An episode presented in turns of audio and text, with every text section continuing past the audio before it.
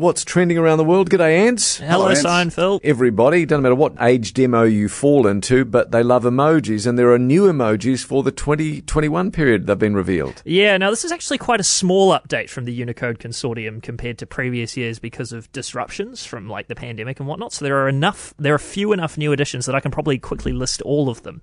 Um, skin tone updates for the couple emoji. That's the one with either uh, two people on either side of a heart. There's going to be a few more different combinations of skin tones available for that one. Uh, A couple of woman with beard emojis, which are each going to come in a range of hair colors and skin tones.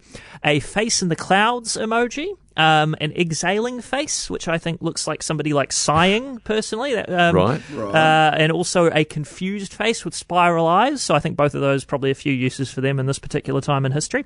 Yes. Um, uh, a bandaged heart, which is meant to be a mending heart emoji, which is kind of cute, and a heart on fire emoji, which I imagine will probably be used in dating apps as sort of a more tasteful version of our old friend the eggplant and sweat drops combination.